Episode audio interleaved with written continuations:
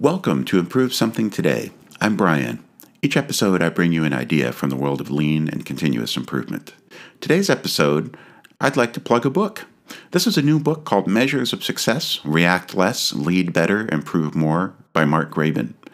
Now, Mark Graban is an expert and consultant in lean, uh, particularly in the area of healthcare. And he has made uh, a lot of his work available through his website called Lean Blog. He has a couple of great books.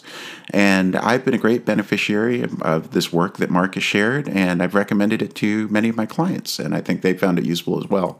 Now, Mark's new book, Measures of Success, uh, is available, I believe, uh, today uh, as a um, as an ebook from Amazon. And I see it as sort of a, a sequel or a follow on text to Understanding Variation by Donald Wheeler, which uh, I discussed back in episode four Variation.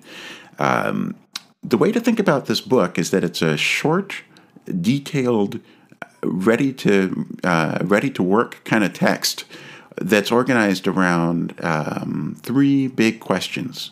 The first question is in the context of you know work or the performance of a, of a system that you care about the first question is are we achieving our target or goal?